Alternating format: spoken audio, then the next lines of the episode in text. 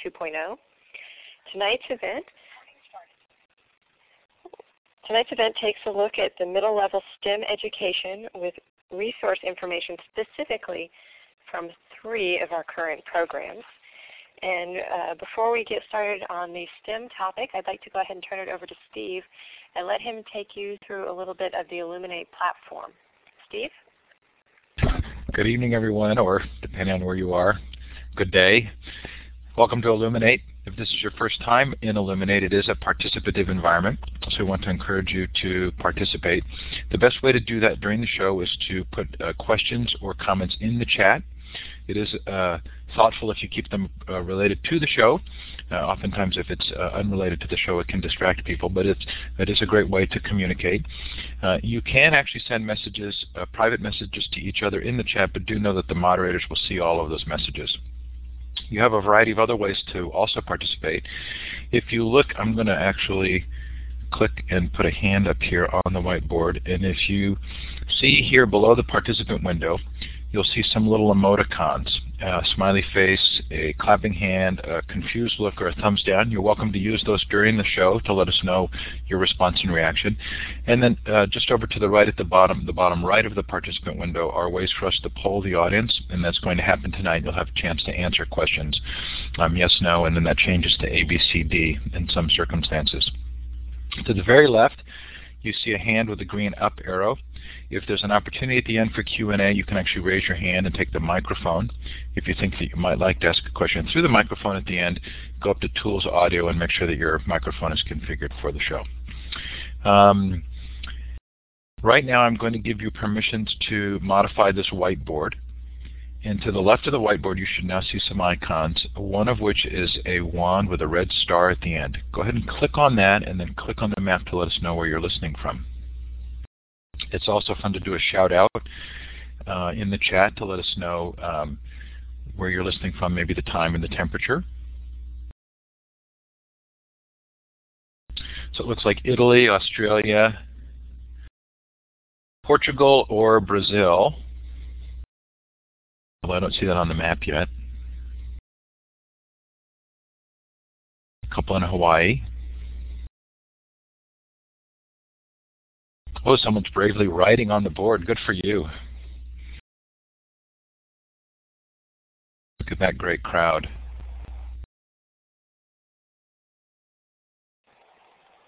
Now you notice the, the U.S. looks a little crowded there. The next slide we will do uh, just for the U.S so you can see, although some of you are having fun playing with uh, putting text on the map. But I am going to switch us to the US view. And here you can do the same thing.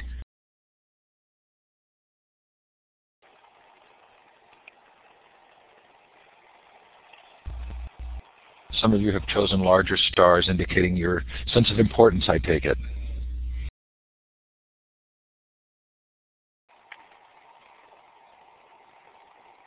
Sorry about that. Switched a little too early. So uh, I, my job tonight will be to track questions and to try and help the presenters uh, follow what's going on in the chat. Um, Tamara, back to you. All right. Thank you, Steve. And uh, thank you all to our artistic participants this evening. These maps look great. So the first thing I'd like to do is start us off with a couple of quotes that will get us into the spirit of the topic for this evening. And the first is equipped with his five senses, man explores the universe around him and calls the adventure science. And this is Edwin Powell Hubble. Theodore Roszak brings us nature composes some of her loveliest poems for the microscope and the telescope.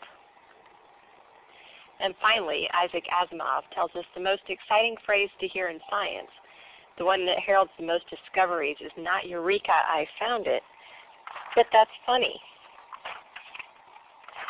And whether your students are experiencing nature's beauty through the telescope, a microscope, or their everyday senses, PBS helps bring the sciences to life through amazing color and access, bringing science to your classroom to inspire the ahas, the eurekas, and the discovery of those funny moments that lead to learning. We have Recently, President Obama announced several initiatives designed to support STEM education, including the PBS Teachers Innovation Awards. In addition, PBS Teachers has created a STEM Education Resource Center to highlight science, technology, engineering, and math resources. Both of the URLs for those uh, resources are on your screen right now. The PBS Teachers Innovation Awards will recognize teachers who are innovating and making a difference in the classroom. Free to enter, entrants briefly tell us how they are innovating in the classroom and provide video or photograph showcasing this innovation. The, the challenge launched yesterday and entries are due March 12th. 50 educators will be selected as PBS Teacher Innovators, including 10 grand prize winners who will receive an exclusive behind-the-scenes trip to the PBS annual meeting in Austin, Texas in May. And those grand prize winners will get to see a sneak preview of programs, meet producers, and attend premier events. And that's the end of my plug for our new little challenge. So we can go ahead and move on. But besides our new things that we've been offering, PBS has long been a part of STEM learning in the classroom and at home. For many years we've offered programs from NOVA, Nature, and Scientific American Frontiers for our high school and adult audience, to CyberChase, Zoom, and Curious George for our youngest viewers. On today's webinar, we'd like to share with you resources from three of our current STEM-related programs, Design Squad, Dragonfly TV, and Fetch with Ruff Ruffman. Each of the programs offers not only on-air viewing, but also extensive online resources to help support learning for upper elementary and middle school students. And before we begin, I'd like to take a few minutes to learn a little more about our audience this evening. And we are going to take three polls. So the first of which is what grade ranges do you teach? And to answer this poll, you can see from this next slide that directly below the participant window you will see A, B, C, and D. If you could click on those letters and tell us. If you do not teach one of those particular grade ranges, you can type in the chat window what you do teach or how you work with the education.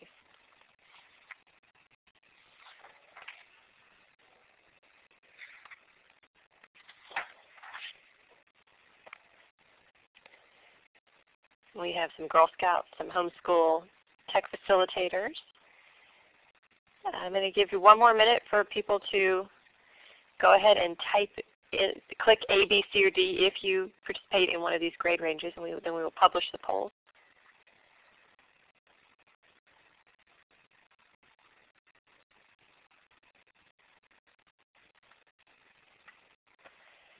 All right, so we have a lot of other joining us this evening, and a good percentage of middle school.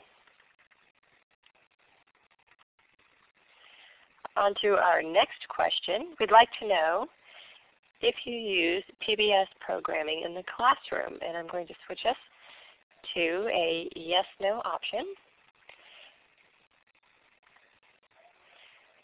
And the check or the X will be in the same spot the ABCD was just a minute ago. So please take a minute and select your choice.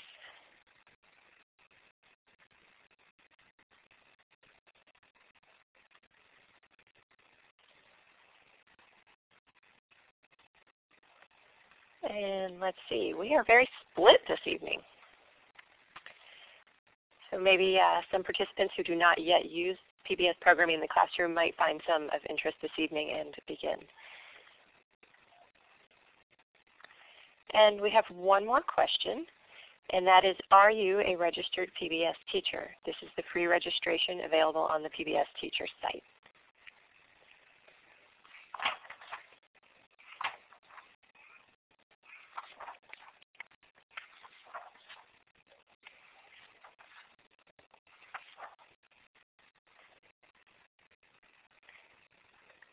And we are also fairly split on that, but majority being yes, that's excellent to hear. Go ahead and delete that. If you are not registered as a PBS teacher, it's a free registration that allows you to access additional services on PBS Teachers, including the option to tag and save your resources, participate in discussion boards, comment on resources and rate them, and of course enter the new PBS Teachers Innovation Challenge. In addition, signing up to be a PBS teacher allows us to actually count you when we seek funding and report out our successes.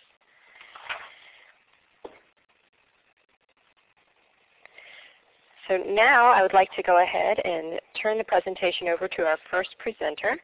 Lisa Regalla is the Science Editor at Twin Cities Public Television for the Emmy Award winning children's uh, television series Dragonfly TV and for the new series Girls.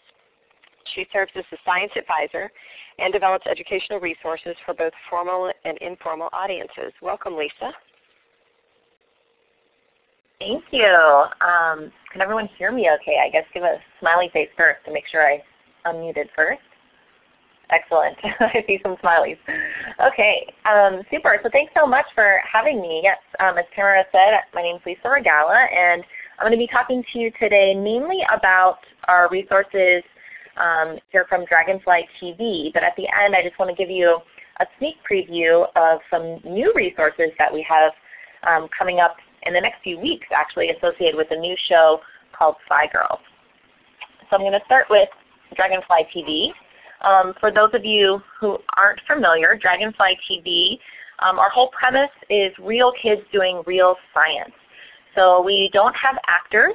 We go around the country and we cast um, middle school kids and who have a science question that they want to investigate. And we follow them through their inquiry investigation. So it's a half hour show. It's geared toward upper elementary slash middle school students. Um, the kids on our show are usually in, in middle school, but a lot of elementary um, students kind of like to look up to these uh, middle school students as, as role models from the show. And the show is structured, it's a half hour show, and there are two short, about six to seven minute long segments that feature different kids and a different um, science investigation that they're taking on.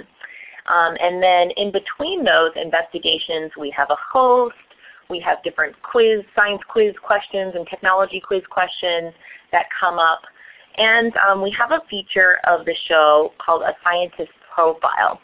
And that's something that um, could be very useful to teachers in the classroom. Our scientist profile is a video segment. It's about two to three minutes long and we feature um, a different career that you could have in science, engineering, technology, or math. And so I'm actually going to take you next to our website and show you how to access some of our videos. And I'm going to show you one of these uh, scientist profiles to give you a little idea of um, our show. So on this slide at the bottom, you'll see the actual um, web address for the website that I'm going to navigate to. So I'm actually going to navigate to it through the Elluminate platform. And um, most of you should be able to view the video in this way. But if you're having any trouble and you're not seeing me navigate to the website, um, you can open up your own web browser and um, go directly to um, that website and you should be able to view it um, from there. But I'm going to go now to our Dragonfly TV website. I just have to type in the URL here. Um, it's pbskids.org slash dragonflytv. And I guess give me a smiley face if you're seeing the Dragonfly TV website. You'll have a sense of, okay, good. I'm seeing quite a few smiley faces. Okay, so on um, the Dragonfly TV website, and again, if you're not seeing this, you can um, go directly to that URL but there is um, a section there on the upper left-hand corner that says Watch DFTV. So Watch Dragonfly TV is where you're going to find um, all of the videos to those investigations. We have over 140 um, of those 6 to 7 minute science inquiry investigations um, done by kids. Um, and then we have about 75 scientist profiles that are on here as well. So I'm going to go um, put my cursor over Watch DFTV, and I'm going to hit Real Scientists. And when I do that, it navigates us to a page that has those 75 scientist profiles. And about three quarters of the way down um, in the center column is Nalini Nadkarni, and she's a forest canopy researcher. And I'm going to um, play a little sample video of that.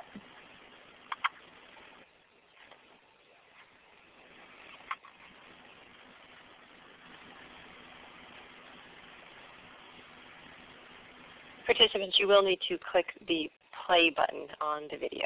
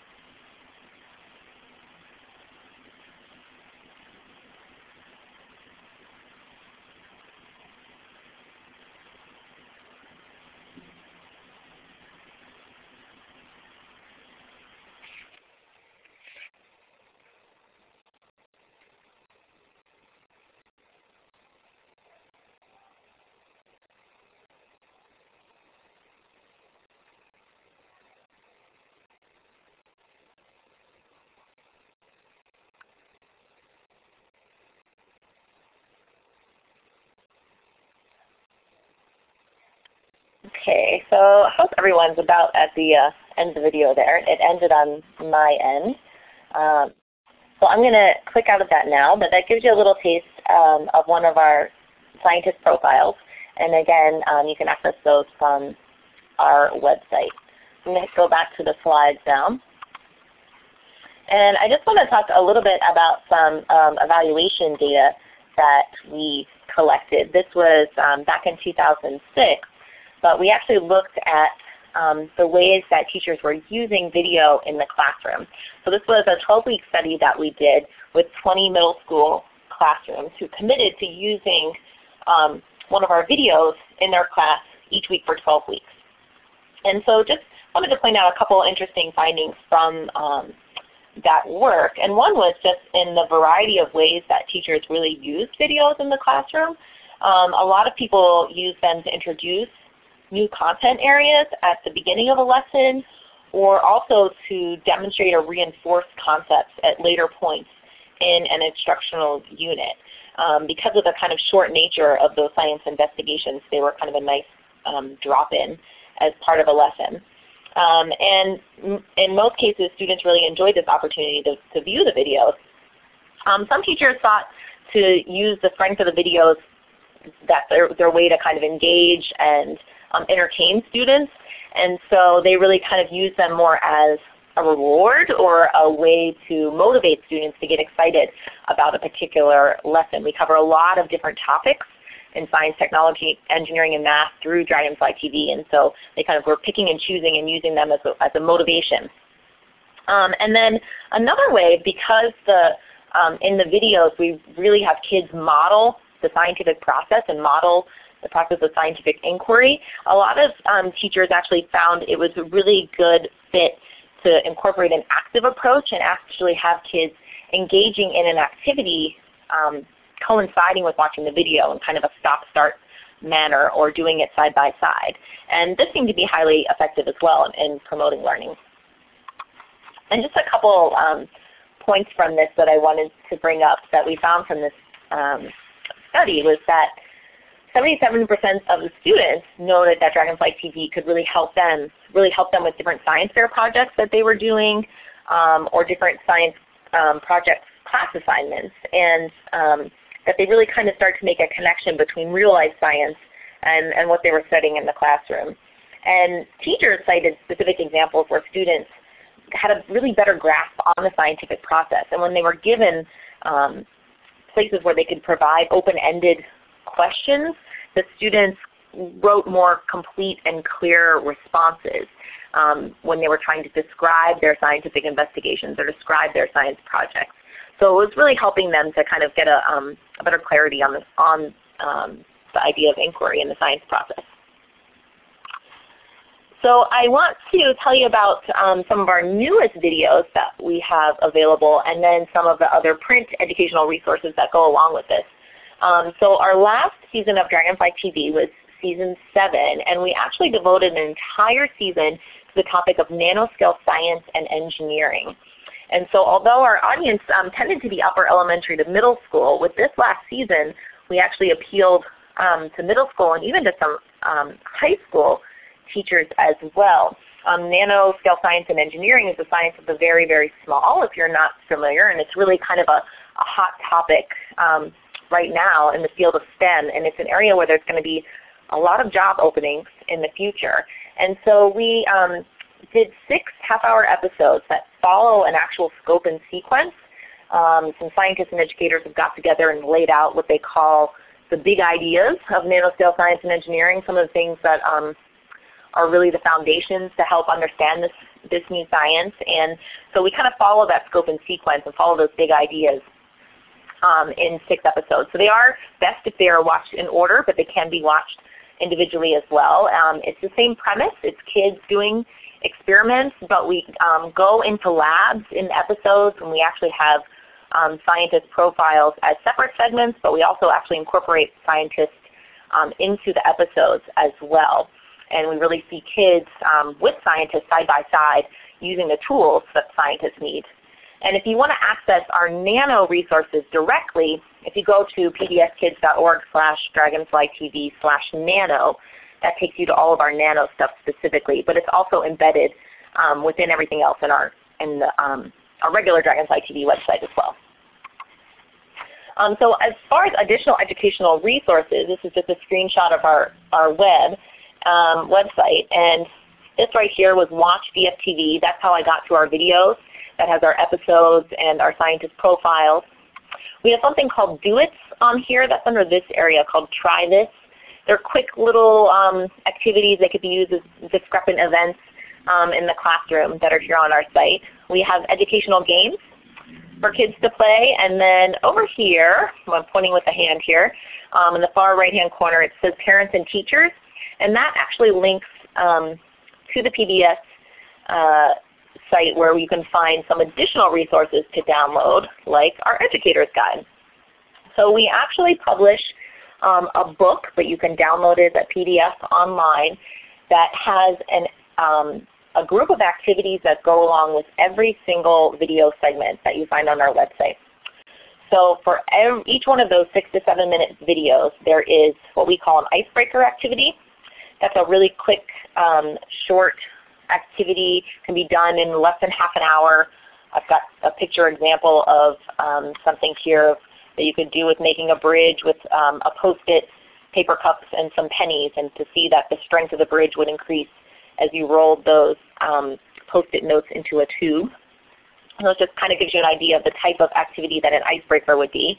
But then that's also followed by an inquiry investigation. So that's a longer, um, it might take hours, it might be something that um, would extend over a couple class periods um, that go along with each of those video segments. They're all aligned to the National Science and Math standards and they all follow what we call our seven steps of inquiry. And we lay that out in the front of um, the book as well. And one other thing I wanted to mention, this is actually um, nano specific, but um, some people are uh, you know, a little hesitant. They might not know anything about um, nanotechnology yet. We developed a little board game um, that's pictured here. It actually got inserted into the National Science Teachers Association journal, the Science Scope, in December of 2008. Um, it's got question and answer cards here that you cut out at the bottom. And um, you can get additional copies of this game board by writing to this email address here, dragonflytv at tpt.org. And you don't have to know anything about nanotechnology to play, but you'll know something when you're done. Um, and it's um, just a nice intro to the topic. So on my last couple of slides, I just want to share with you some of our um, new resources that are out. We're actually not currently filming any more episodes of Dragonfly TV, but we are filming a new show called SciGirls. Um, I saw at the beginning people were asking if anyone was involved with um, Girl Scouts. So um, we're actually working with some ways to partner with Girl Scouts in our new show. So SciGirls is similar to Dragonfly TV in that it's um, real kids again doing science investigations, but the whole entire half hour is devoted to one project and one group of kids. Um, we're going to start airing in mid-February, right around the corner. And then our videos will go online right after that. So they're not quite available yet, but we're just a couple weeks away. And we're going to have new resources for teachers that are going to be continually updated on pbs.org slash teachers um, all through the spring. So again, those aren't quite up yet, but in the next couple of weeks they're going to be up there. And although the show is called SciGirls and our focus is engaging them, um, we do not exclude boys. Um, we just um, incorporate strategies that help engage girls. Um, so we have a new board game called BrainSTEM that is um, all about science, technology, engineering, and math. That's going to be inserted in NSTA journals, um, the Science Scope and Science and Children in March of this year. So if you get the NSTA journals, stay tuned for that, or you can write us as well for copies of that game. And um, finally, I just wanted to mention our SciGirls website. Um, the preview site is up right now, so if you go to that website, um, you'll see just a few things, but we're launching our website, um, and again, just a couple of weeks. But um, kids will be able to actually post projects on there, and we encourage teachers and um, kids in your classrooms to post their science fair projects and so you'll be able to actually post projects that you did, photos, and then other kids can actually give comments on those and, and rate them. And it's um, kind of an interactive website that kids can get on. So I encourage you to take a look at the preview site now and check back in a couple weeks when we launch um, our full site and stay tuned for SciGirls um, coming this spring. So thank you so much for your time and I'm going to turn it over to um, our next speaker. Uh, Lisa, I'm going to take that just for one second. This is Tamara.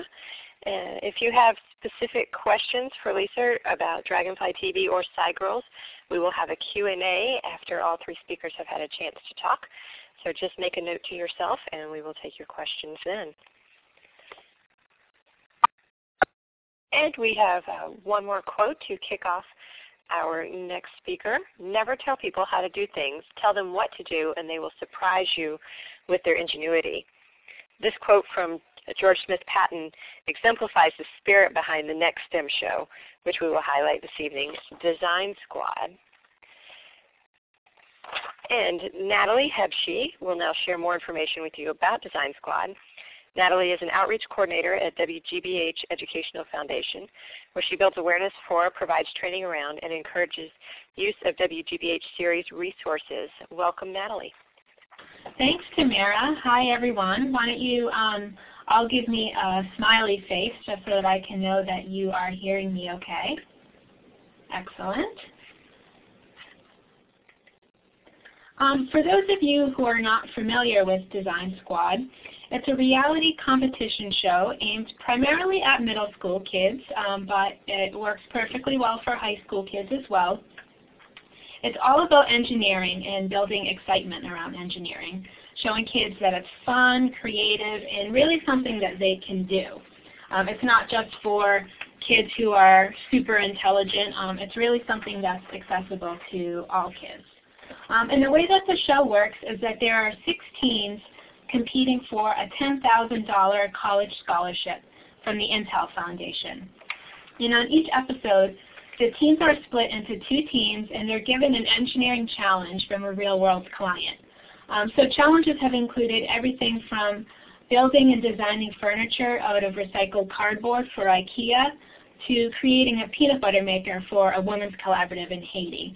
So there's quite a variety in terms of the challenges and the clients. And then scattered throughout the episodes are animations that help explain the engineering concepts that the different challenges address. And then at the end of each episode, we feature a two-minute profile of a real engineer, so exposing kids to even more engineering fields.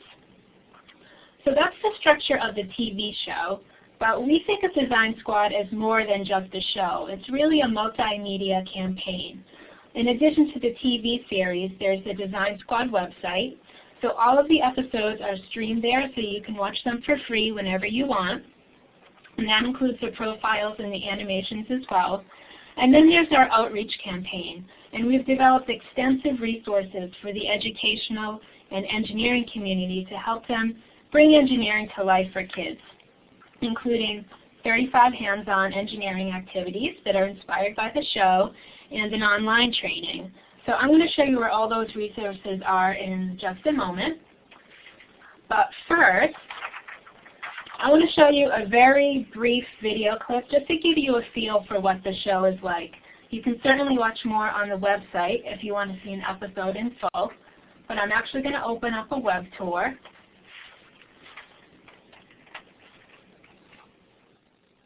And this is going to bring up um, a video clip on YouTube. You might have to click play on your on the browser that um, pops up on your screen.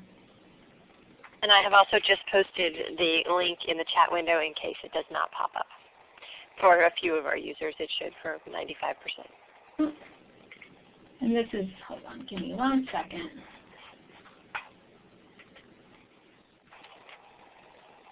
Okay.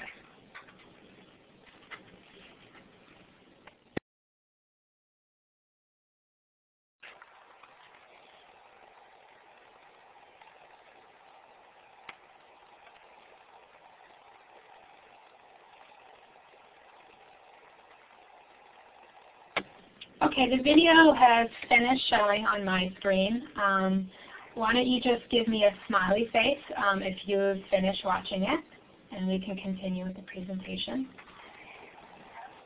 Excellent.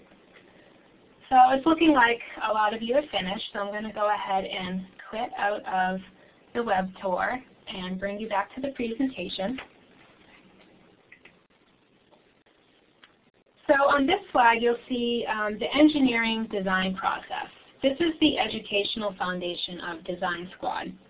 It's a process that engineers use to solve problems, and the teams on the show use this process as well to solve the problems that they're presented with on the show. And then our activities are also structured by the engineering design process.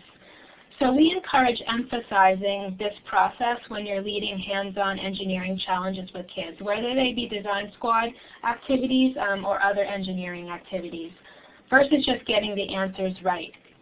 Um, we find that the design process really reinforces kids' teamwork skills and teaches them to learn from their mistakes and really become creative problem solvers.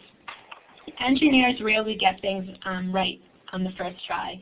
They test things out, they evaluate and redesign several times before their designs are right. And so it's important to build those resiliency skills with kids as well.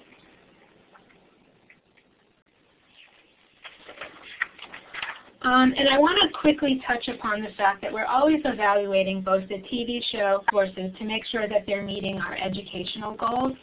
Um, an independent, um, excuse me, independent evaluation from the Goodman Research Group showed that after viewing four episodes of Design Squad, students had an increased understanding of the engineering design process.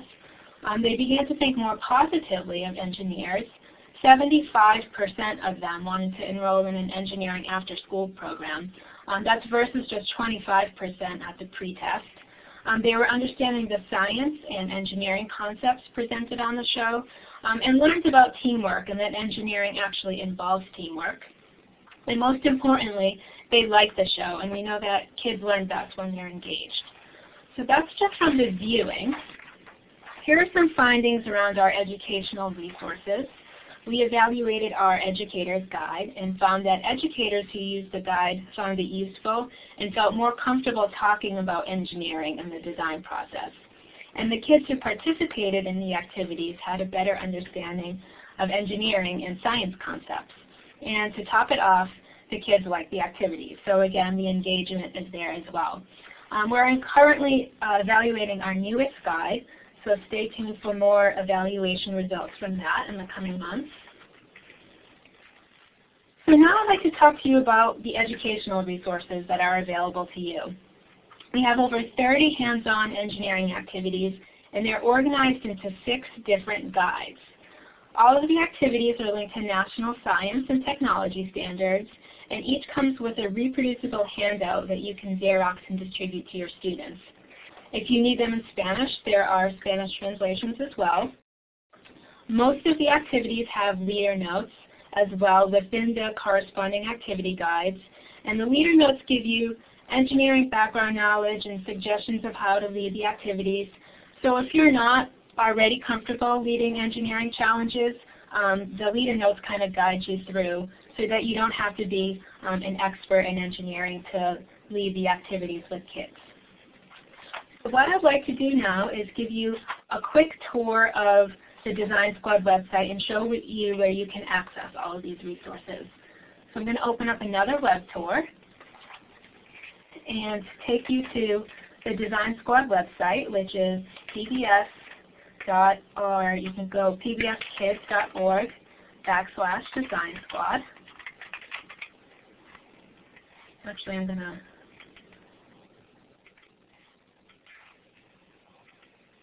show you that on the screen as well um, in case you can't view the web tour. Okay, so you should see the Design Squad homepage um, in the browser that pops up in front of you. And you'll see that there are three um, main sections of the website. Um, there's Watch, where you can um, watch episodes of the show um, and find out more about the cast. Play, where you can play online interactive games, and Create, which is our new online community called the DS Exchange. And that's where kids can um, post designs that they've created or post photos of projects that they've built Um, and they can also use the drawing tool to um, create designs on the website and share them with other Design Squad fans around the world. But the section that I want to highlight with you is the Parents and Educators section, and that is the link at the top of the page, kind of um, on the center of the screen. So I'm going to go ahead and click on that link. And that takes you to the landing page of the Parents and Educators section. And go ahead and um, scroll down and you'll see that it lists all of our guides. So there's the teacher's guide, the educator's guide, event guide, activity guide, indent guide, and on the moon guide. I'm going to take you to the teacher's guide. Um, that's our newest guide, just to kind of give you an example of what it looks like. Um, this guide is created specifically for classroom science and technology teachers. Um, and like all of our guides, you have the option to download it in full in PDF format, or you can um, download it by individual units, um, or if you scroll down, you'll see that you can download individual sections or individual activities. The cool thing about this guide is that there are also um, downloadable video clips that go along with the activities. And the link at the very top of the page allows you to request a print copy of the teacher's guide through an online order form. Um, so you could go ahead and um, click at that link um, on your own time and go ahead and submit your information to request a teacher's guide. It also gives you an opportunity to sign up for our e-newsletter. Um, and that's really the best way to find out when we have uh, new resources available on the website. I'm going to go back to the Getting Started page. And the next place that I want to take you to is the Activities section. As I said, we have a bunch of hands-on activities, and they're organized into our different guides. But what the activity page does is it compiles all of the activities in all of our guides into one page. So if you don't feel like downloading the individual activities in PDF format, you can go to this page and you can just click on the activity and it will pull out the activity in HTML format. Um, and then it also gives you the option to download the reproducible page in either um, English or Spanish. That's the design um, PDF. And then some of our activities are directly related to Design Squad episodes. Others are just inspired by them, but um, the challenge the challenge doesn't connect to a specific challenge on the show. What the activities section does is when there is a link to a Design Squad episode, it will give you a link to that episode on the website. So should you choose to um, incorporate the video when you're introducing the challenge, um, you can do that. Um, it, you definitely don't have to, but the option is there if that's something that interests you. I'm going to go back to the um, Parents and Educators section and show you one more thing. Um, I want to show you the online workshop. I talked to you a little bit earlier about the design process. Um, and if you'd like to learn more about leading engineering activities with the engineering design process, definitely check out this um, self-guided uh, online tutorial. It's something that we developed with NASA, and it's divided into five different modules, and you can kind of click on um, each module by clicking the, on the number at the top of the screen. So I'm going to take you to the design process in action. Um, and this guides you through each step of the design process. You can kind of just click on the step of the design process and it will give you ideas for questions to ask to guide your students through that step of the process. And it will also um, provide you with some video clips from the show that really model that the step of the um, design process well. Um, in other words, how to lead kids through the step, that step of the design process effectively. Um, and one more thing that I want to show you on the Parents and Educators um, site is the download video link. Um, those two-minute engineer profiles that I told you about that come at the end of every Design Squad episode, you can actually, you can watch them streamed on the website, but you can also download them to your desktop so that you can watch them without being connected to the internet. Um, and that is free, so you can just scroll down and see that there is a variety of engineer profiles. And one thing that we're adding to the website are all of the animations that are featured throughout the episode. So those will be um, available to download, to own for free um, in the coming weeks. So definitely stay tuned for that. And then the final thing that I'd like to do is just encourage you to sign up for our e-newsletter. Again, that is the best way to stay up to date on Design Squad news. So that's everything in a nutshell. Um, what I'd like to do now is take you back to the presentation. Um, and I want to introduce you to Joanne Trombley. We wanted to give you some concrete examples of how Design Squad can work in classrooms. So uh, Joanne's going to take over and talk to you about how the students uh, at her school are using Design Squad. So it's all yours, Joanne. Hello, I'm Joanne Trombley. Um, please give me a smiley face so I know you can hear me. And I want to thank you all for joining us here tonight. Um, I am a technology and engineering teacher and department chair for the West Chester Area School District in West Chester, Pennsylvania. I am currently serving the International Technology Education Association as the Region 1 Director, and I am working with the Technology Education Association of Pennsylvania as President of their Council for Leadership. Please feel free to contact me with questions at the email posted on this slide, and you will see it again at the end of this webinar. How are others using Design Squad? Well, teachers of technological literacy are always looking for ways to provide cost-effective, hands-on lessons for their students. Design Squad is a great way to do that. I want to point out in the, to you that in this photo, you see a teacher with her students um, with a group of computers. We don't teach computer literacy as technology educators, but we use computers as one of our tools to teach the design process, just like English teachers use computers to teach the writing process. As a department chairperson for technology education, I am always concerned about helping my teachers find engaging activities to teach the standards for technological literacy.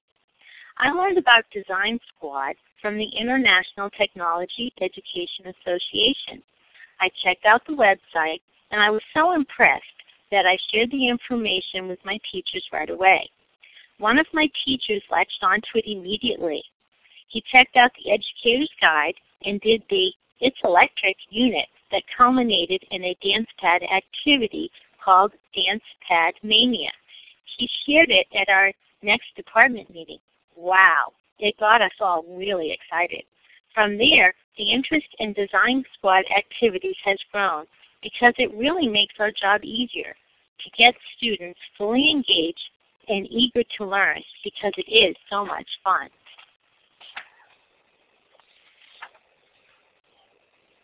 Here is an example of the Dance Pad Mania activity done by technology education students in one of our schools. This was done as a classroom activity. The use of the song was approved for the use um, for educational purposes. This may be a little bit loud, so you may want to adjust your volume accordingly. After viewing this, you will understand why students love the Design Squad activities.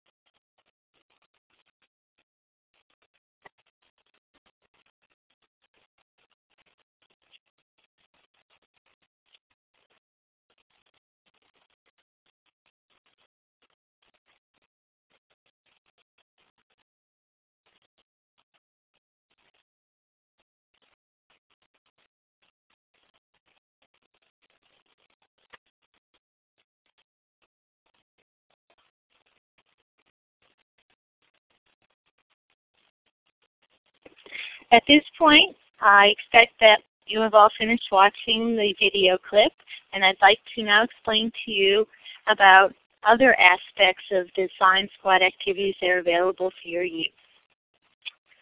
There is so much out there. Cars, cars, cars, blowing in the wind, kickstart, and on the moon, to name a few. The Design Squad lessons let teachers do as much or as little as they have time for. There is the key lesson, then an activity that lets students experience the lesson hands-on. If time allows, there is an additional activity or two that builds upon the prior knowledge learned in the basic activity and allows students to expand further and delve deeper. The Cars, Cars, Cars unit fits well into our transportation standards, and the Blowing in the Wind unit fits right into our engineering structures course. Most of these activities use some recycled materials, keeping costs down and teaching students to reuse materials. And I almost forgot to mention that the best part of all is the tie-in to Design Squad episodes, which really piques student interest. I have trouble getting my students to leave when the bell rings. Now I am looking forward to doing the activities in On the Moon, for it will dovetail well with my aerodynamics course. It will help me take my air-powered rocket design activity and extend it much further with additional challenges that will stretch my students to think about the problems of space travel and exploration and the potential habitation of other planets. I encourage you to go check out the Design Squad website where you can access information for all of these activities or request print copies of the guides. Thank you, Joanne. I'm actually going to just sign off now because I know that you're all pumped to hear about Fetch. Um, but just really quickly, I told you where you can request a print copy of the teacher's guide. Um, if you'd like to request print copies of the other guides, those are available as well, but you need to send an email to design squad underscore feedback at wgbh.org. So I'm going to go ahead and type that in the chat box and turn it over to Tamara. Thanks for listening in. Thanks, Natalie and Joanne. And we will continue this evening. Uh, we still want to tell you about the exciting resources from Fetch. Uh, as you can tell, it's 8.51 and we have had such great resources this evening that we might run over by just a few minutes. If you can stay with us, that's great. If you can't and need to depart at 9 o'clock, the webinar is being recorded and will be archived and available in the next day or so on both PBS Teachers and Classroom 2.0 and you can watch the end of it then. Uh, so here we will move into our next Fetch, our next program on Fetch. If you think dogs can't count, try putting three dog biscuits in your pocket and then giving Fido only two of them. Well, we know our next dog can count, Ruff Ruffman, and I'd like to go ahead and throw this over to Susan to tell you about him. Thanks, Tamara. Um, yeah, I love that quote. That was a great lead-in. I couldn't ask for a better one. Um, well, welcome, and um, like Tamara said, we're running short on time, so I'm going to do this pretty quick. In fact, I think um, Tamara, does it make sense to just make this a check or an X question instead of an A, B, C, D just to keep it short? How many people have heard of Fetch? And if you have, can you give me a check mark? If you haven't, give me an X. I'll wait just a moment to see. Oh, there's quite a few people who are unfamiliar with the show. Okay. I'm going to go ahead and publish and there are results. Great. Okay, so it looks like most of the folks don't know about it. Well, you'll have a chance to learn all about it in just a second. Okay, so what is, um, for those of you who don't know what Fetch is, it is a PBS program geared to kids between the ages of 6 and 10. And this is a reality show hosted by the animated Ruff Ruffman. On the show, there are six tween-age contestants who are sent off to complete complete both science-centered and non-science challenges, but I'll talk about more, more about those later. To watch Fetch, you can choose one of three ways. You can watch it on your local PBS station, usually in the afternoons, but check your local listings. You can see episodes and clips for free from the PBS Kids Go video player, uh, and the URL is provided on this slide. or you can download to own episodes from iTunes. Fetch is currently in its fourth season, so there are now 80 episodes of nonstop adventure. And over these four seasons, Fetch has garnered a faithful viewing population. We have 2.4 million viewers per week tuning in, and 14,000 visitors log onto the website each day. But when you watch Fetch, you'll see so much more than another reality TV show. Kids are thinking on their feet, they're trying new experiences, they're putting their science know-how to the test, and they're working together.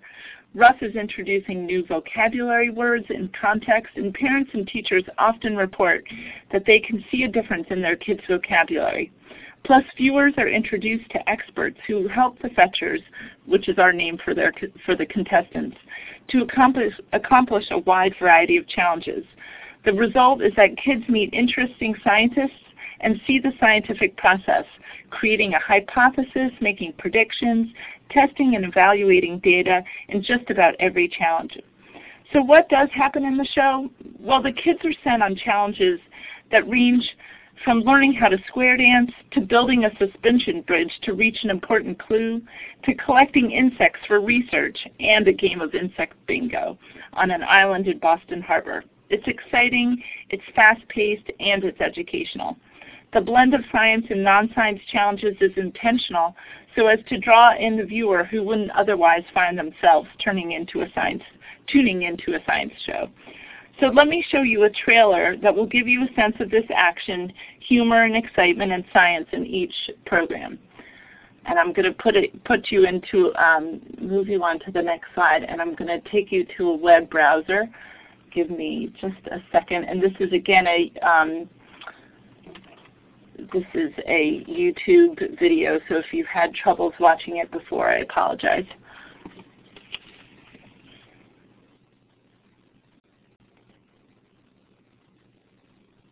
It's playing now.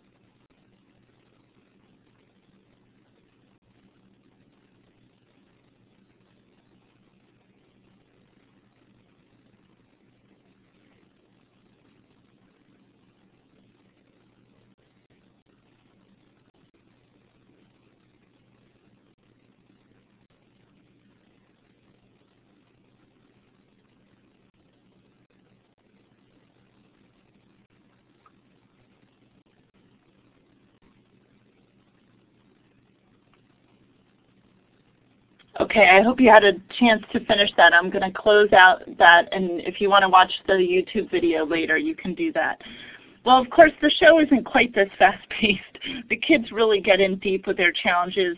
Ruff is often toggling between the two groups of kids that are out on challenges and then runs a halftime quiz show for the kids that remain in Studio G, offering the producers a great opportunity to reinforce any science content from the segment. Many of our viewers report that they enjoy playing along as they watch.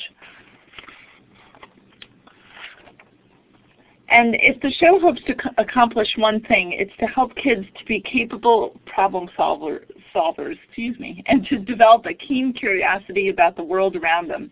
And this slide demonstrates the educational core, core of the show. The FETCH approach to problem solving is a blend, if you will, of the science and design processes used by scientists and engineers. And the contestants model this approach with every challenge, whether it be a science challenge or not. Um, so the kids will identify a problem, uh, brainstorm multiple solutions, predict which one is the most feasible, test it and revise it, and share results and continue to explore questions that are offshoots of their original investigation. With every new season, my colleagues and I develop new free science and engineering activities inspired by the one by the science seen and done on the show. And these activities are included in guides like those seen on this page. These guides can be accessed for free by mail. I'll give you details on this later, or via the Fetch website. To date, we have over 30 Fetch activities to choose from, and the, the activities are used in a wide variety of settings, in classrooms to complement units of study, in after-school Fetch clubs, even in museums and libraries. So just to recap, we do evaluate our program and educational activity guides as the other programs do. Um, and the results help us to keep the program and activities sharp and effective at helping kids learn science process skills as well as science content. So let's discuss how this can happen. Of those 30 activities created to date, all of them align with the National Science Education Standards, and each one undergoes a lot of scrutiny before we even pub publish it. All of the activities are tested with real kids before uh, we even take, uh, before they it leaves the office, and if the activity doesn't pass muster, it's eliminated and the activities are also reviewed by educational advisors from the fields of science and education to ensure that the science is sound and that the activity is age appropriate. And all of our activities require easy to find, very inexpensive materials. Most materials can be found in a grocery store, recycle bin, or hardware, store. In fact, that's a requirement for us. So as you can see, um, a unit on chemistry, for example, you can um, consider incorporating an activity called Who Done It into your teachings. Many of the activities come with extensive leader notes, and this is an example that I'm showing you of the Who Done It activity. They all contain helpful open-ended questions that help to keep the exploration alive for the child. These questions can really help to focus a child who has become discouraged or to help them proceed with their investigation. Veteran teachers may be comfortable branching out with questions of their own, but I mention these pages just in case there are educators or parents or um, after-school providers who would like additional support. In this Who, Who Done It activity, the kids are asked to analyze evidence that will help to solve a crime. In this case, Ruff Ruffman's grandmother's future depends on it. It's all very linked into the storyline. And each activity does have its own reproducible kid page, complete with a funny introduction by Ruff that sets the scene for the exploration, directions complete with an age-appropriate explanation of the science at hand, and either some extension pages, uh, extension activities, or brief descriptions of an activity-related career on the back page. So each activity um, that I mentioned you can find on the website and all, this, all of these materials are available for free. Um, one special resource that you can find in the Rough Guide to Science as well as on the Fetch website is the Help Wanted game. Uh, at a recent workshop I offered at the NSTA uh, conference in New Orleans last year, teachers were thrilled about this game, Help Wanted, because they told me that the state standards require them to introduce kids to the equipment that scientists use, but it can be so difficult to do this with limited funds. So look no further. This game can be played by groups of 12 kids or less Kids randomly select one of 12 problem situations that Ruff finds himself in. You'll see these in the upper left corner. And let me tell you, Ruff is in a lot of problematic situations. Then they hire the appropriate scientists to help Ruff, and those are in the upper right-hand corner. And then lastly, they select at least four types of equipment that the scientists can use to research the problem in the lower right corner. There are many possible types of equipment that can be used by each science scientists, kids just have to make a good case for how the scientist would use it. And on the back of the equipment and scientist cards there are descriptions of what the equipment can do and where what area the scientist studies. Um, I've often laminated these cards so that they can be used over and over again. Um, it's just a great way to introduce kids to careers without spending a fortune. So the website is another resource. Um, if you have, have access to the internet at your after-school program or classroom, this site is a safe place to send kids. They can log on to the G Team, play educational games that re reinforce science concepts from the show, and earn points toward downloadable, downloadable prizes like fortune tellers and Grandma Ruffman recipes. The latest game, Disco Fiasco, asks kids to tilt mirrors so that a spotlight shines on Ruff's disco ball it's pretty uh, captivating. I was compelled to finish all 10 le levels before um, moving on to some real work at, here at GBH. Um, Kaleidomania is a great hands-on activity that further explores light reflection. So the games and the activities can work nicely together. Um, just to remind you, there's about 14,000 kids a day that visit this site, and on average they do spend about 45 minutes um, each visit. So um, you can find all of the hands-on activities on the Parents and Teachers page of the website. You'll also be able to find this new online training there. This training is a great resource for any adult interested in leading science activities with elementary age kids. It was recent, recently evaluated by an independent evaluator and the results found that um, the training helped leaders feel more comfortable leading hands-on science activities treatment group leaders were more likely than control group leaders to try activities first, prepare a list of variables, and perform extra research before leading activities with kids. In all, they were just um, better prepared and more invested in um, having good science outcomes with their kids.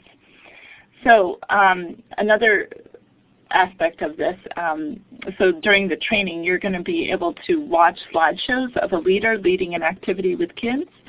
Um, you'll be able to explore effective tips and techniques that you can apply immediately. You'll be able to practice new skills by leading one of several fetch activities with your kids. And you'll be able to chart your progress by taking a pre and post self-evaluation so you can see where you improved. So just to briefly recap, we hope you'll watch the show, access our hands-on activities from the website, incorporate Fetch resources, the Help Wanted game, activities, and web games into your lessons. You can also order guides by sending your contact information to fetchnews at wgbh.org. Be sure to mention if you're giving us a home or a work address. And if you are a Facebook, Facebook user, be sure to fan us. We post announcements there all the time about seasonal activities, new resources, which episode is airing that day, etc. So, um, and I'll be happy to take your questions in a moment. So um, thanks again for tuning in, and I'm sorry we went over. That's fine. Thank you, Susan. Uh, I want to go ahead and jump past the Q&A just for a minute and do a little wrap up and then we'll come back to the Q&A. I want to tell you about the next two PBS Teachers Live webinars coming up on February 23rd. Uh, guest speaker Dr. Henry Louis Gates Jr. will talk about his newest addition to the PBS lineup, Faces of America. Faces of America premieres nationally Wednesdays, February 10th through March 3rd from 8 to 9 p.m. on most PBS stations. Following Dr. Gates will be our March 16th webinar on Women in Science where we will be joined by Dr. Mae Jemison. Dr. Jemison was the Science Mission Specialist aboard the Space Shuttle Endeavour in September of 1992 and was the first African American woman to go in space. In addition to her work as an astronaut, Dr. Jemison is experienced as a chemical engineer, scientist, physician, teacher, and dance choreographer. So please join us for those. I'd like to also give a thank you to our partner Classroom 2.0 for joining us this evening, our sponsor Elluminate, and want to let you know that these, this archive will this webinar will be archived and available and within the next couple of days both at pbsteachers.org and at classroom20.com. Uh, as you, we will take a few minutes for Q&A before we close out, but as you close out of the Elluminate window this evening, a survey will pop up and you will have the option to tell us how you felt about the uh, experience this evening, your thoughts on that, and also request a certificate of participation for your participation this evening, and those will be sent out within the next week or so as you, if you request one of those. So now I would like to go back and just take about five minutes for Q&A. Uh, if you have additional questions, uh, the presenters, many of them posted their emails during their part of the presentation. And once the archives are posted, you can go back and access their emails, or they can post them in the chat windows right now, and you can email questions directly. Uh, one question I'd like to pose, and I think this will probably go to Susan, but others can chime in as well, is any Spanish versions of the teacher resources available? Oh, I'm so glad you asked that question. And yes, there are Spanish versions of uh, the activities. If they're not in the guides, look for them online.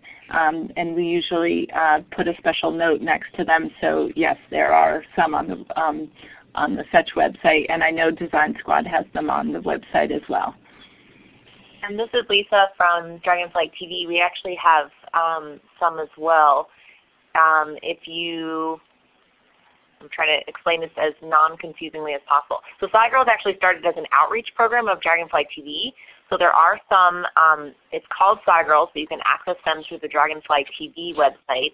Um, but they're also going to be posted on our new SciGirls site as soon as that launches in a couple weeks. And that would probably be the most um, direct way to access them. But there are activities in both English and Spanish.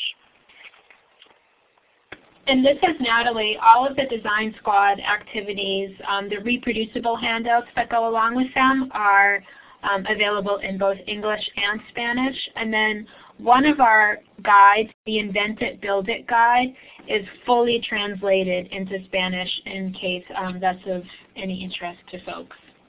And all of that's available on the website. Thank you all. Um, if the presenters would take just a minute and post your emails in the chat window. Uh, we have several people asking for them or an email for the show where people can write and ask questions. That would be fabulous. Uh, as far as certificates of participation, you all will request those as you fill out the survey that shows up when you close out of this window. And I'm trying to see if we have any last minute other questions. Uh, as we've said, many of these materials from Fetch starting at probably about first or second grade of interest to students all the way up through elementary. And Dragonfly TV picks up middle elementary and goes through middle school. Design Squad is upper elementary, middle school, and even into high school. And the archive will be available within a couple of days. I'm scrolling through the questions really quickly. I think we are going to go ahead and wrap up. Uh, please go ahead and email the moderators or the presenters this evening if you have direct questions. And of course you'll be able to access the archive as well. I want to thank everybody for coming this evening and being such great participants.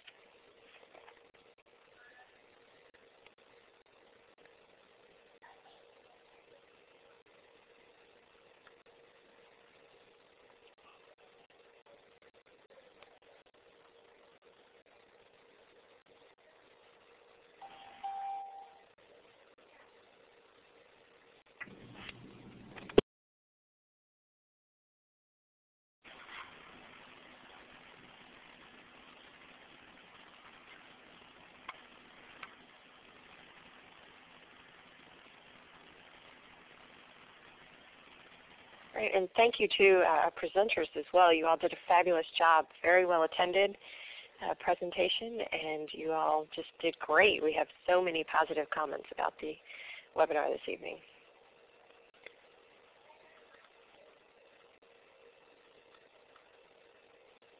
Oh, I do see one question coming up as people are exiting is people want to know if they can link from their website into the PBS Kids website and these different uh, programs we've talked about, absolutely feel free to link over to us from your school website.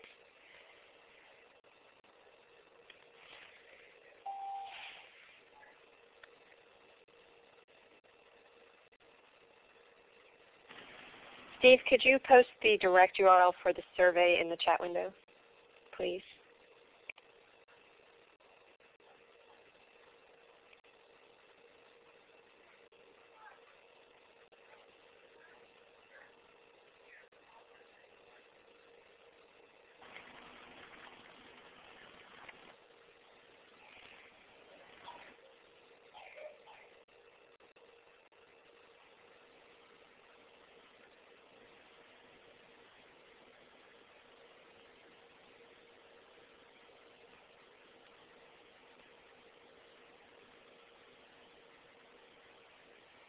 Are any of the uh, presenters this evening on LinkedIn?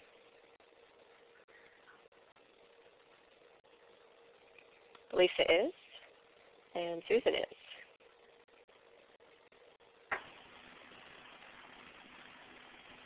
And Joanne as well, and Natalie, every one of them.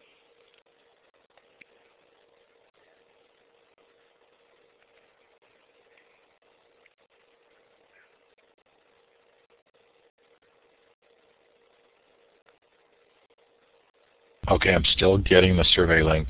Wasn't prepared. Give me one second. Should have it in about 30 seconds, actually. Sorry, sprung that on you. You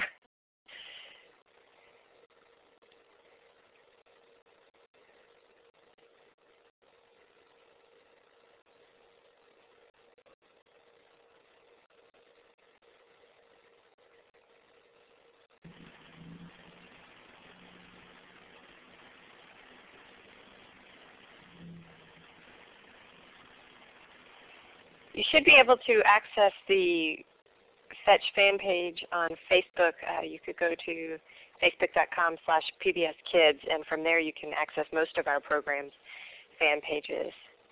Uh, but Susan, if you have a direct Facebook URL for that too, uh, please go ahead and let us know.